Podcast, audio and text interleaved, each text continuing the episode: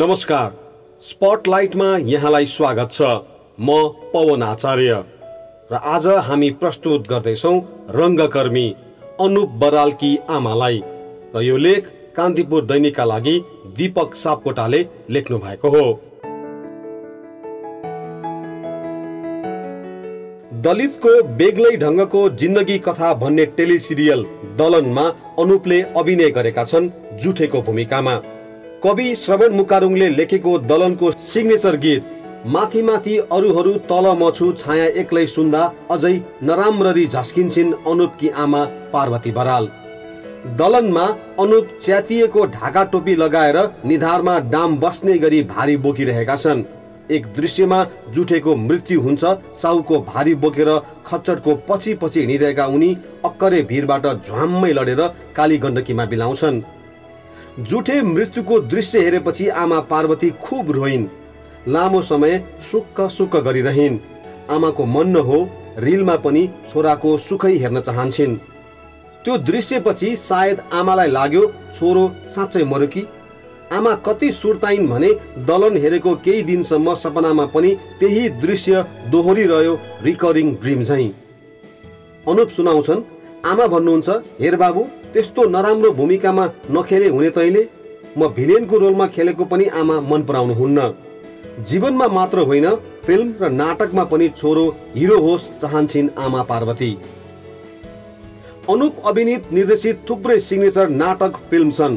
थाङ्ला जात सोध्नु जोगीको कोर्ट मार्शल महाभोज खुमा टलकजङ भर्सेस टुल्के काफका एक अध्याय थर्टी डेज इन सेप्टेम्बर तिन एकान्त एउटा सपनाको अवसान कागबेनी दासढुङ्गा बधशाला फिटकिरी दोख पानी फोटो जसले नेपाली दर्शकलाई शानदार कन्टेन्टको बानी पारिदिएको छ।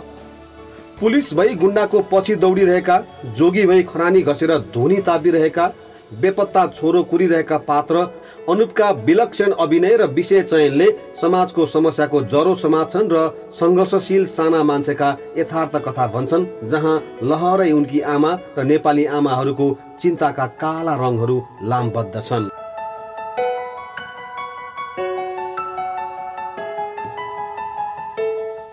अग्लो डाँडामाथिको चिहान घारी ध्यानमग्न जोगी झै थपक्क बसेका कुहिरिला पहाड बीचका रुखहरू चित्रकार बुवा दुर्गा बराल बादशाहका यिनै चित्रका ध्यानस्थ साक्षी थिए अनुप बराल। कहिले उदास कहिले प्रफुल्लित लाग्थे ती चित्र। क्यानभासमा रङलाई आफ्नै लयमा पोथे बादशायन उनका चित्रहरूमा हुन्थे हताश युवा जो टोलाइरहेको छ जुन हेर्दै। अपूर्ण सपना निराशा सहर र सुदूरतिर टोलाइरहेकी असाध्यै पातली एक ग्रामीण आमा। अनुपको ब्ल्याक एन्ड व्हाइट पोखरा सम्झनामा लहरै आउँछन्। आमा पार्वतीका पछि पछि परालको कुन्यु लगाउन खेततिर हिँडिरहेको निलो सेतो कमिज लगाएको एक बालकको चित्र। ती बालक उनै अनुप थिए। जो कहिले आमा कहिले बुबाको पछि पछि कुनो लगाउन दाई हाल्न आली लगाउन कुन्यु कुर्न खेतमा पुग्थे। चपरी कसरी लगाउने? परालको कुन्यु कसरी हाल्ने? आमाले नै अनुपलाई सिकाइन्। घरमा थिए गाई भैँसी अनुप आमालाई सघाउँथे गोबर सोहर्न। आली र कुन्यु लगाएको खेत हुँदै राति हिँड्दा डराएका रात साँझ अनि डरले आमाको काखमा गुडुल्किएर निधाएका चिसा रात अमिट यादहरू बनेर बसेकै छन् अनुपको मस्तिष्कमा। अनुपलाई लाग्छ बुबा जादुको संसारको मान्छे आमा यथार्थवादी। ती दिनका सम्झनाले आमा भित्रको अजीब आत्मीयतातिर फर्काउँछ उनलाई। जुन स्मृति वर्षौंदेखि उनका जीवनका विशेष अङ्ग बनेका छन्। भन्छन् फ्यान्टासी होइन जीवन भन्ने आमाले बुझाउनु भयो आमा जीवनोपयोगी सजाय दिनुहुन्थ्यो सङ्घर्ष गर्न सिकाउनु भयो। आजकल आमाको त्यो न्यानो स्पर्शको पनि खुब न्यास्रो लाग्छ। त्यो न्यानोपन याद आउँछ। आमाले हामीलाई कहिल्यै दुःख देखाउनु भएन। दुःख जति आफ्नै भागमा राख्नु भयो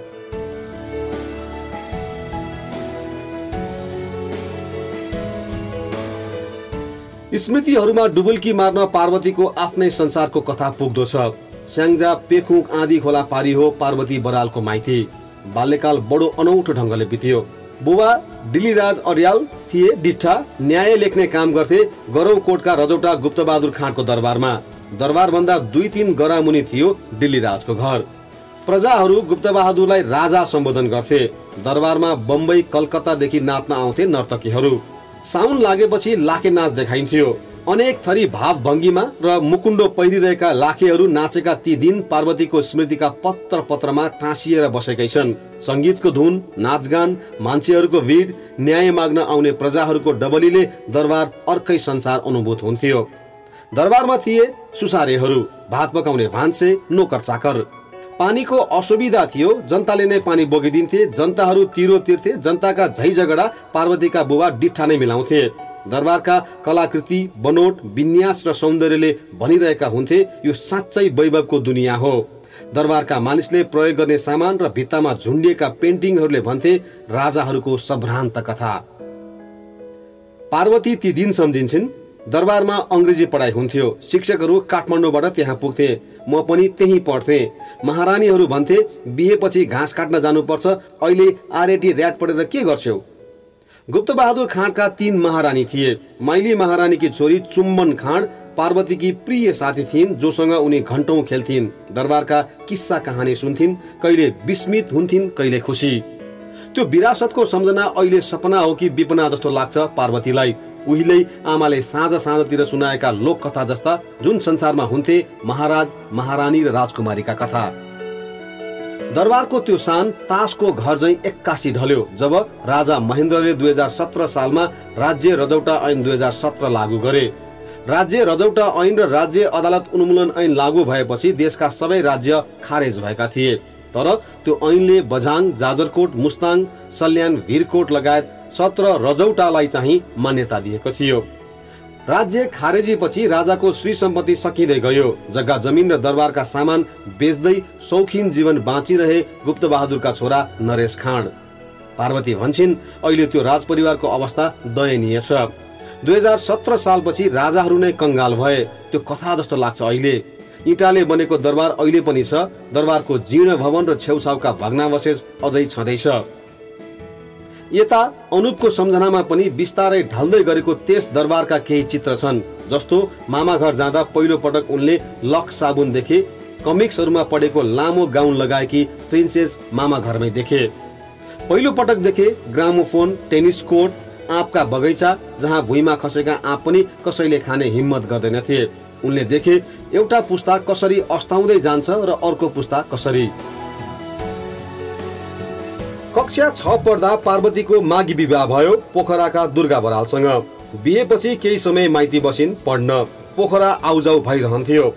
पार्वती सम्झन्छन् दरबारमा राजा रानीसँग बसेको मान्छे पोखरा आउँदा नरमाइलो लाग्यो। कता आइपुगियो के भयो जीवनमा जस्तो भयो। मान्छे पनि कस्ता कस्ता लागे भाषा फरक सबै फरक। तर बिस्तारै बानी पर्यो। स्याङ्जामा कामै नगरी सयलमा बसेकी पार्वतीले पोखरा आएर साह्रो गाह्रो काम गर्नु पर्यो जाँतो ढिकी घाँसको भारी। पार्वती नेपाल औलो उन्मूलन सङ्घको जागिरे भइन् विक्रमसम्म दुई हजार बिसमा पोखरामै काम थियो बिरामीको ब्लड टेस्ट गर्नु। उनका तीन छोरा एक छोरी भए अनुप जेठा हुन्। आमा पार्वतीको स्मरणमा सानोमा अनुप एक ब्याड बोय थिए। असाध्यै चकचके र बदमास। आँगनमा सुकाएको धान मकै सबै छरिदिने। हजुरबुबा भन्थे कृष्णलीला हो पछि सुध्रिन्छ। पार्वती बराल पोखराका पुराना श्यामश्वेत दिनतिर पस्छिन् जहाँ फुच्चे अनुप बराल फिल्म हलको आँगनमा टिकट हातमा लिएर यताउता बरालिरहेका हुन्थे। छोरो हिरो होला भन्ने कहिल्यै सोचिन। सानोमा हिँडेको हिँडै गर्थ्यो स्थिर भएर बस्दैन थियो। फिल्मको हिरोको नक्कल गर्थ्यो। फिल्म हेर्न पाएपछि घरै आउँदैन थियो। पोखरा नदीपुर घर नजिकै थियो कल्पना सिनेमा हल। घरबाट स्कुल हिँडेका अनुप प्रत्येक दिन झोला बाँस गाडीमा लुकाउँथे र हल छिर्थे। दिनभर फिल्म हेरी साँझ बाँस गाडीबाट झोला झिक्थे र फर्कन्थे। उनका बाल्यावस्थाका धेरै वर्ष यसरी पनि बिते। अनुप कस्तारे भने टिकट किन्ने पैसा नभएपछि घरको चरेसका थाल भाँडाकुँडा गेटकिपरलाई दिन्थे र फिल्म हेर्थे। दिउँसो तिन बजेको सो हेरेपछि साँझ छ बजेको पनि हेर्ने राति हलमै सुत्ने भोलिपल्ट बिहान फेरि उही फिल्म हेर्ने। फिल्मको असाध्यै भएपछि बेला बेला पिट्थे गाली गर्थे हलभित्रै पुगेर तान्दै घर ल्याउँथे। उसका साथीहरू पनि हुन्थे हलमा। म अनुपलाई जसरी पनि घर ल्याउँथे उसका साथीका आमा बा वास्तै गर्दैनथे त्यसै उसका साथीहरू सधैँलाई बिग्रिँदै गए।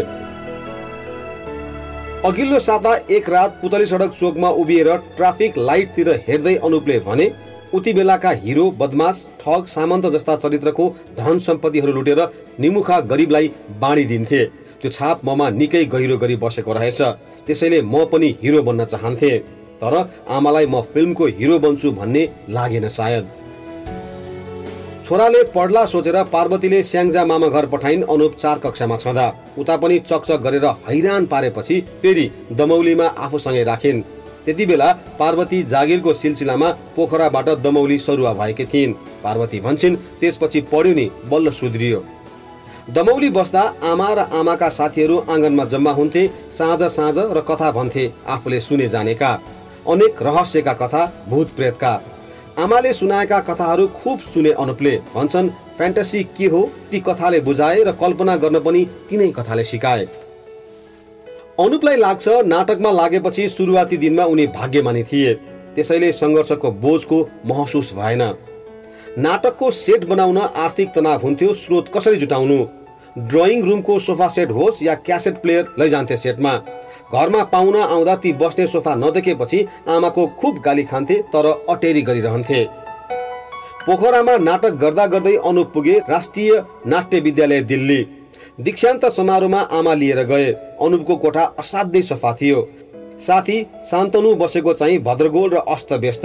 आमाले भनिन् तैँले कोठा सफा राखिछस्? पढ्न चाहिँ कम पढ्दो रहेछस्? त्यसैले कोठा सफा गर्ने समय पाइस्। साथी धेरै पढ्दो रहेछ उसले सफा गर्ने फुर्सदै पाएन। त्यहाँ आमाले अनुपलाई भनिन् जुन ठाउँमा अनुपम खेर नसरुद्दिन शाहले टेकेका थिए त्यही ठाउँ त पनि पुगिस्। दीक्षान्तको दिन उनले अनुपको नाटक पनि हेरिन्। भनेकी थिइन् सबैभन्दा राम्रो तरिकाले त देखिस् मञ्चमा। फिल्ममा नभए पनि त आफ्नो जीवनको हिरो बन्छस् बुझिस्? पार्वती भन्छन् दीक्षान्तमा गएपछि लाग्यो छोरो ठुलो भयो। पढाइ सकेर नेपाल फर्केपछि अनुपका सङ्कटका दिन सुरु भए। रङ्गमञ्च सुसुप्त भइसकेको थियो। रङ्गमञ्चमा काम गरिरहेकाहरू पनि भन्थे नाटक मरिसक्यो अब। धेरै कलाकार फिल्म टेलिभिजनतिर लागेका थिए। आमालाई चिन्ता थियो कलाकार भएर जिन्दगी धान्ला त? भनेकी पनि थिइन् भोलि दाल भातकै समस्या होला नि केटा। तर अनुपले रङ्गमञ्चमा बाहेक जीवन देखेनन्। उस बेला बिजुली बजारको एउटा सानो कोठामा बस्थे खाना पकाउँथे फलामको स्टोभमा। बिहानै राष्ट्रिय नाचघर पुग्थे अभिनय पढाउँथे। आमालाई उनको काममाथि खास भरोसा थिएन। तर केही साप्ताहिक पत्रिकाका कला स्तम्भमा उनको कामको समीक्षा हुन थाल्यो फोटो छापिन थाल्यो। त्यसपछि पार्वतीलाई लाग्यो केटाले राम्रै काम पो गर्यो के हो?